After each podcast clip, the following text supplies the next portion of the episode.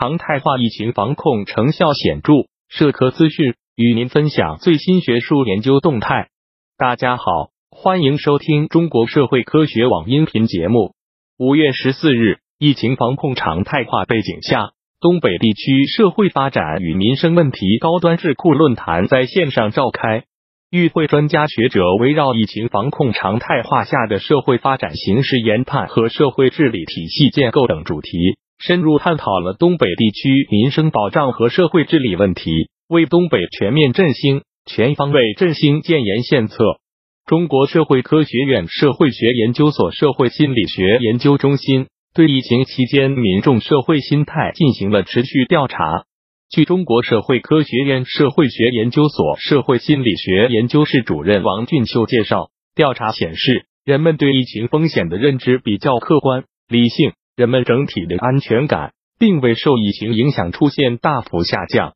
民众对抗击疫情的信心很高，多数民众能够认识到疫情防控措施的必要性。王俊秀表示，在增强战胜疫情信心、理性认识疫情风险的过程中。积极的社会心态建设极为重要。据吉林省社会科学院社会学研究所开展的吉林省企业复工复产情况调查显示，百分之六十以上的企业受疫情影响严重。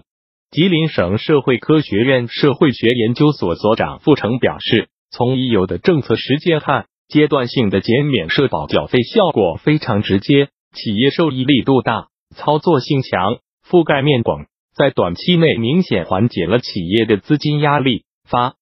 挥了巩固基本盘、稳定经济的积极作用。吉林大学哲学社会学院院长田一鹏认为，当下的社区抗疫网格已呈现出超级网格的突出特点，可通过推进社区网格化治理实践模式，对各地的实践经验进行提炼和概括，深化社区网格化治理研究。辽宁社会科学院社会学研究所所长王磊认为，推动社会力量参与公共治理，要提高社会组织活动透明度，加强对社会组织及其活动的政府监督和社会监督，要健全法律法规，规范社会组织行为，加强培育社会组织的公共精神。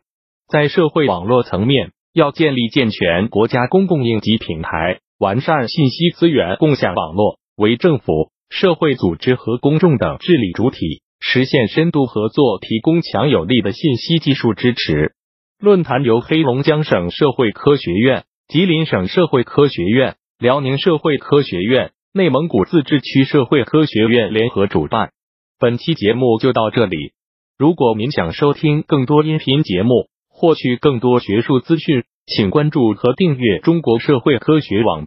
让我们携手共同打造哲学社会科学爱好者的精神家园。感谢您的收听，我们下期再见。